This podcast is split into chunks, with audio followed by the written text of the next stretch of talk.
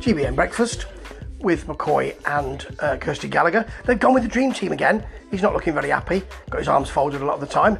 They keep losing their guests, and they've got the um, they've got the wedding DJ on again, telling us all about the virus, like he's some kind of doctor. He's got his headphones on to show us that he is a DJ. Got any Phil Collins, mate? And now he's gone. Just at the moment where I didn't want to see him anymore, they've obliged. This is week. Is it week eight? You shouldn't be teething still. But we've still got Mandy from Durham. Don't know what she does, but she's in her kitchen, which is always nice to see.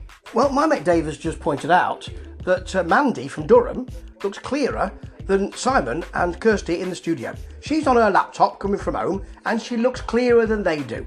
That says something about the quality of the kit they've got, doesn't it?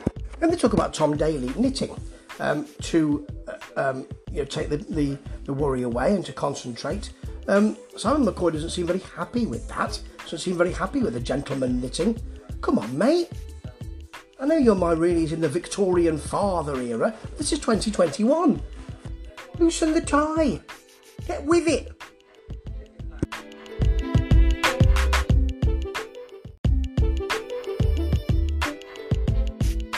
Oh, Darren's been shunted into the Mercy Muroki show. Darren, you've been demoted. Demoted Darren. GBN continues to be poor. No matter what they do, none of that mud is sticking to the wall. Funny though.